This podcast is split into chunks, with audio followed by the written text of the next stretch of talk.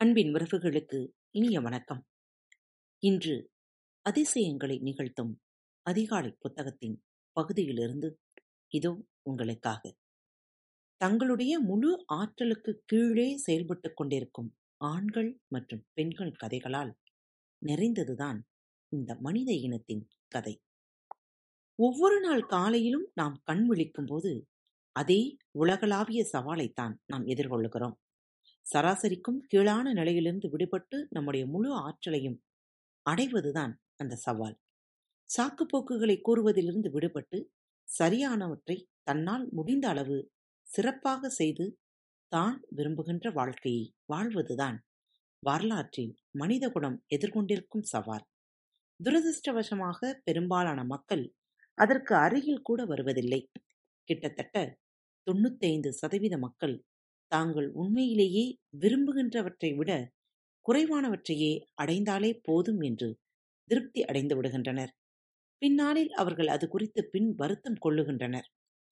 தாங்கள் அடைந்திருந்ததை விட அதிகமானவற்றை தாங்கள் அடைய முடியாமல் போனதற்கு என்ன காரணம் என்பது அவர்களுக்கு ஒருபோதும் புரிவதில்லை. அமெரிக்க அரசின் கண்ணிப்பு இப்படி விளங்குகிறது.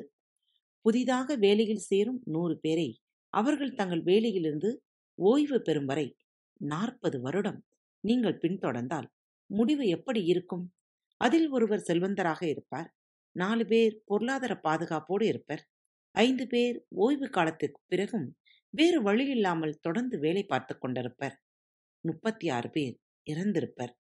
ஐம்பத்தி நான்கு பேர் சல்லி காசின்றி உறவினர்கள் நண்பர்கள் அல்லது அரசின் கையை எதிர்பார்த்திருப்பர். அதாவது நம்மில் ஐந்து சதவீதத்தினர் மட்டும்தான் பொருளாதார சுதந்திரத்தை அனுபவித்துக் கொண்டிருப்போம். மீதி தொண்ணூத்தி ஐந்து சதவீதத்தினர் தங்கள் வாழ்க்கை முழுவதும் தொடர்ந்து போராடிக்கொண்டே இருப்பர். இக்கட்டத்தில் நாம் ஒரு முக்கியமான கேள்வியை கேட்டு அதற்கான பதிலையும் கண்டுபிடிக்க வேண்டும். அந்த தொண்ணூத்தைந்து சதவீதத்தினரோடு நாமும் சேர்ந்து விடாமல் இருக்க நாம் என்ன செய்ய வேண்டும் என்பதுதான் அந்த கேள்வி. உயர்மட்ட ஐந்து சதவீதத்தினரோடு எப்படி சேர்ந்து கொள்வது? இந்நூலை நீங்கள் தேர்ந்தெடுத்திருப்பதிலிருந்தே நீங்கள் அடுத்த நிலைக்கு செல்ல தயாராக இருக்கிறீர்கள் என்பது எங்களுக்கு புரிகிறது. உயர்மட்ட ஐந்து சதவீதத்தினரோடு சேர்ந்து கொள்ள நீங்கள் மூன்று விஷயங்களை ஏற்றுக்கொள்ள வேண்டும். தொண்ணூத்தைந்து சதவீதத்தினர் சரியான நபர்களாகவே வாழ்ந்து விடுகின்றனர் என்ற உண்மையை ஏற்றுக்கொள்ளுதல் நம் சமுதாயத்திலுள்ள மக்களில் தொண்ணூத்தைந்து சதவீதத்தினர் தாங்கள் விரும்புகின்ற வாழ்க்கையை ஒருபோதும் அடைவதில்லை என்ற உண்மையை நீங்கள் முதலில் ஏற்றுக்கொள்ள வேண்டும். அப்படிப்பட்ட நபர்கள் சிந்திக்கின்ற முறையிலிருந்து வித்தியாசமாக நாம் சிந்திக்காவிட்டால் அவர்கள் சந்தித்து கொண்டிருக்கிற அதே சராசரிக்கும் கீழான வாழ்க்கையை பின் வருத்தம் தோல்வி போராட்டம் ஆகியவற்றிலிருந்து நம்மால் ஒருபோதும் மீள முடியாது.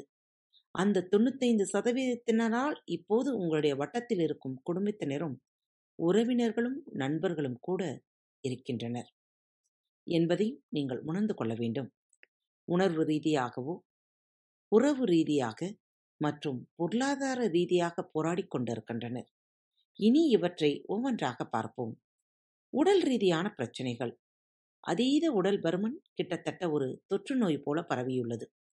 உயிரை காவு வாங்கக்கூடிய புற்றுநோய் இதய நோய் போன்றவை படுவேகமாக அதிகரித்துக் கொண்டிருக்கின்றது. சராசரி மக்கள் எப்போதும் சோர்வாகவே இருக்கின்றனர். அவர்களுடைய ஆற்றல் அடிமட்டத்தில் இருப்பதால் அடிக்கடி காப்பி குடித்துக் கொண்டு நாளை ஓட்டிக் கொண்டிருக்கின்றனர். மக்களுடைய ஆற்றலை அடுத்த கணமே அதிகரிக்கும் என்று விளம்பரப்படுத்தப்படும் பானங்கள் மும்முரமாக விற்பனையாகிக் கொண்டிருப்பதே இதற்கு சாட்சி. உள ரீதியான மற்றும் உணர்வு ரீதியான பிரச்சனைகள். மன உளைச்சல் மன அழுத்தம் பதற்றம் போன்ற பலவிதமான உடல் ரீதியான மற்றும் உணர்வு ரீதியான நோய்களுக்காக மக்கள் மருத்துவர்களை அணுகும் போக்கு அதிகரித்துக் கொண்டிருக்கிறது. இவற்றை தீர்க்கும் மருந்துகள் பற்றிய விளம்பரங்களை பார்க்காமல் உங்களால் எந்த ஒரு தொலைக்காட்சி நிகழ்ச்சியையும் பார்க்க முடியாது. உறவு ரீதியான பிரச்சனைகள். அமெரிக்காவில் நடக்கும் திருமணங்களில் பாதிக்கு மேல் விவாகரத்தில் முடிகின்றன. பல ஆண்டுகள் காதலித்து உயிர் உடலில் ஒட்டி கொண்டிருக்கும் வரை நான் உன்னை பிரிய மாட்டேன் என்று பரஸ்பர வாக்குறுதிகளை வழங்கி திருமணம் செய்து கொண்டவர்களில் பாதி பேர் தங்கள் திருமண உறவை தக்க வைத்துக் கொள்ள கடுமையாக போராடி கொண்டிருக்கின்றனர். நான் மிகவும் நேசிக்கும் என் தாயும் தந்தையும் திருமணமாகி முப்பது ஆண்டுகள் ஒன்றாக வாழ்ந்த பிறகு சமீபத்தில் பிரிந்துவிட்டனர் பொருளாதார ரீதியான பிரச்சனைகள். சராசரியாக அமெரிக்கர்களின் கடன்கள் இதற்கு முன்பு ஒருபோதும் இல்லாத அளவுக்கு இப்போது அதிகரித்திருக்கின்றன. பெரும்பாலான மக்கள் தாங்கள் விரும்பும் அளவுக்கு வருவாய் ஈட்டிக் கொண்டிருக்கவில்லை. அவர்கள் அளவுக்கு அதிகமாக செலவழித்துக் கொண்டிருக்கின்றனர். அதனால் அவர்கள் பொருளாதார ரீதியாக போராடிக் கொண்டிருக்கிறார்கள். எண்ணற்றோர் தங்களுடைய முழு ஆற்றலோடு இயங்கிக் கொண்டிருக்கவில்லை என்பது வெளிப்படை. அதை நாம் ஏற்றுக்கொண்டால் அதற்கான காரணங்களை நம்மால் ஆராய முடியும். இரண்டாவது சராசரிக்கும் கீழே இருப்பதற்கான காரணங்களை ஆராய்தல். பெரும்பாலான மக்கள் ஏன் சராசரிக்கும் கீழே உள்ள நிலையில் வாழ்ந்து கொண்டிருக்கின்றனர் என்பதை கண்டுபிடித்தால் அந்த நிலை உங்களுக்கு ஏற்படாமல் பார்த்துக்கொள்ளலாம் ஐம்பது வயதை அடைந்த பிறகும் பெரும் போராட்டத்தோடு வாழ்க்கையை ஓட்டிக் கொண்டிருக்கும் நபர்களிடம் வருங்காலத்தில் அவர்களுடைய வாழ்க்கை இப்படிப்பட்ட இடத்தில் வந்து நிற்கும் என்று முன்பு அவர்கள் நினைத்தார்களா என்று கேட்டீர்களேயானால் அவர்கள் என்ன சொல்லுவார்கள்? கண்டிப்பாக இல்லை என்றுதான் சொல்லுவார்கள். அப்படியானால் அவர்கள் எங்கே தவறு செய்தனர் என்பதை கண்டுபிடிப்பது முக்கியம். அப்போதுதான் நாமும் அந்த புதைக்குழிக்குள் விழாமல் தப்பிக்க முடியும். நாம் அனைவருமே நாம் விரும்புகின்றவற்றை செய்யவே விரும்புகிறோம். அவற்றில் வெற்றியடைய ஆசைப்படுகிறோம். நாம் நேசிப்பவர்களுடன் அந்த வெற்றியை நாம் பகிர்ந்து கொள்ள விளைகிறோம். அதுதான் உண்மையான வெற்றி என்று நான் கருதுகிறேன். அப்படிப்பட்டதொரு வாழ்க்கை தானாக அமைந்து விடாது. நாம் தான் அதை வடிவமைக்க வேண்டும். அதை வடிவமைப்பதற்கு சராசரிக்கும் கீழே உள்ள வாழ்க்கைக்கு அடித்தளமாக அமைகின்ற காரணிகளை நாம் அடையாளம் கண்டுகொள்வது இன்றியமையாதது. சராசரிக்கும் கீழே உள்ள வாழ்க்கைக்கு அடித்தளமாக அமைகின்ற காரணிகள் பின்புறம் உள்ளவற்றை காட்டும் கண்ணாடி வழியாக வாழ்க்கையை பார்க்கும் நோய். வாகனம் ஓட்டிக்கொண்டிருக்கும்போது பின்புறம் உள்ளவற்றை காட்டும் கண்ணாடி வழியாக பார்க்கும்போது பின்னாடி உள்ளவை மட்டுமே தெரியும். வாழ்க்கையிலும் நாம் அதையே பின்பற்றும் போது சிக்கல் ஏற்படுகிறது. வாழ்க்கையில் பின்னோக்கி திரும்பி பார்த்து அதிலே தொடர்ந்து திளைத்திருப்பது வாழ்க்கையில் முன்னேற்றத்தை நமக்கு எந்த விதத்திலும் உதவாது.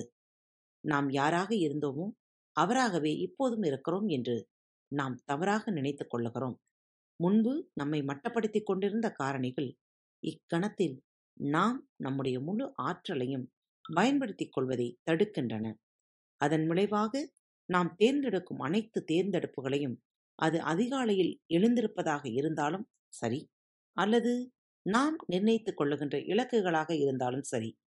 கடந்த கால அனுபவங்களின்படி நம்மால் எந்த அளவு முடியும் என்று நாம் முடிவு கட்டியுள்ளோமோ அதன் அடிப்படையிலேயே நாம் மேற்கொள்ளுகிறோம். மேம்பட்டதொரு வாழ்க்கையை நாம் விரும்பிய போதிலும் கடந்த கால அனுபவங்களை மீறி அதை நம்மால் கற்பனை செய்ய முடியவில்லை. நாம் சராசரியாக நாளொன்றுக்கு சுமார் ஐம்பதாயிரம் முதல் அறுபதாயிரம் எண்ணங்கள் வரை எண்ணுகிறோம் என்று ஆய்வுகள் தெரிவிக்கின்றது.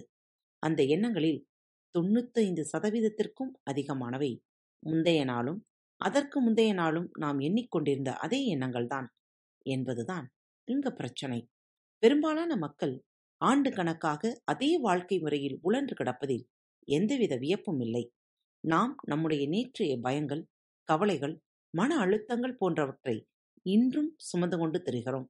நமக்கு ஒரு புதிய வாய்ப்பு வரும்போது பின்பக்கம் உள்ளவற்றை காட்டும் கண்ணாடி வழியாக பார்த்து நம்முடைய கடந்த காலத்தை திறன்களை அலசுகிறோம். நான் இதை போன்ற ஒன்றை ஒருபோதும் செய்ததில்லை. இன்னும் கூறப்போனால் அப்படி செய்ய முயன்ற சமயங்களில் எல்லாம் எனக்கு தோல்வியே மிஞ்சியது என்று ஒரு குரல் தெரிவிக்கின்றது.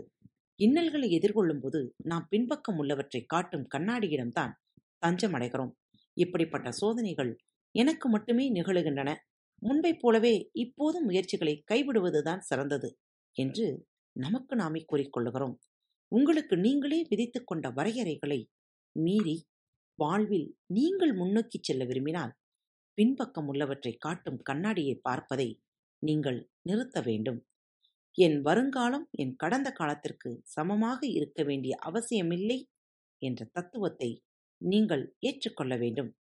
எல்லாமே சத்தியம் என்று நீங்கள் நினைப்பதை நடத்தி காட்ட தேவையான திறன் உங்களிடம் இருக்கிறது என்றும் உங்களுக்கு நீங்களே பேசிக்கொள்ளுங்கள் அதை நீங்களே நம்ப வேண்டும் என்ற அவசியமில்லை.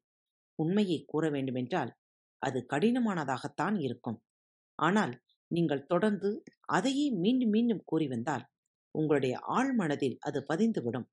இதை பற்றி நாம் விரிவாக பார்க்கலாம். உங்களுடைய சிந்தனைக்கு எந்த வரையறையும் நிர்ணயித்துக் கொள்ளாதீர்கள். பிரம்மாண்டமாக சிந்திக்க முயற்சி செய்யுங்கள். நீங்கள் இப்போது இருக்கும் நிலைக்கு உங்களுடைய கடந்த கால சிந்தனைதான் காரணம். ஆனால் நீங்கள் வருங்காலத்தில் எப்படி இருக்கப் போகிறீர்கள் என்பது முழுக்க முழுக்க உங்களுடைய தேர்ந்தெடுப்பை பொறுத்தே அமைகிறது. நோக்கமின்மை. ஒரு சராசரி நபரிடம் அவருடைய வாழ்வின் நோக்கம் எது என்று கேட்டால் அவர் உங்களை வினோதமாக பார்க்கக்கூடும் அல்லது அப்படியென்றால் என்று உங்களிடம் பதிலுக்கு கேட்கக்கூடும். இதே கேள்வியை நான் உங்களிடம் கேட்டால் நீங்கள் என்ன கூறுவீர்கள்? சிந்தித்துக் கொண்டே இருங்கள். மீண்டும் அடுத்த வாரம் இதே தொகுப்பில் இதே நேரம் சந்திக்கலாம். கேள்வியை மறந்து விடாதீர்கள். உங்களுடைய வாழ்வின் நோக்கம் என்ன? இப்படிக்கு உங்கள் அன்பு தோழி. அன்பு நேயர்களில் பாரத் வலையொலி பக்கத்தை தேர்ந்தெடுத்து கேட்டுக்கொண்டிருக்கும் உங்கள் அனைவருக்கும் மனம் நிறைந்த வாழ்த்துக்கள் நன்றிகளும். பாரத் வலையொலி பக்கத்தின் நிகழ்ச்சிகள் உங்களுக்கு பிடித்திருந்தால் மறவாமல் லைக் ஷேர் மற்றும் சப்ஸ்கிரைப் செய்யுங்கள். நிகழ்ச்சிக்கான மதிப்பெண்களை ஸ்டார் உடவத்தில் மறவாமல் கொடுங்கள். நிகழ்ச்சி பற்றிய கருத்துக்கள் இருப்பின் கீழே குறிப்பிடப்பட்டுள்ள இமெயில் முகவரிக்கு அல்லது உங்களது மெசேஜ் பாக்ஸில் ரெக்கார்ட் செய்தோ தாராளமாக அனுப்புங்கள். உங்களது கருத்துக்கள் தான் இந்த நிகழ்ச்சியை மேலும் மேலும் வளர உதவி செய்கிறது. மறவாமல் எழுதி அனுப்புங்கள். இப்படிக்கு உங்கள் அன்பு தோழி.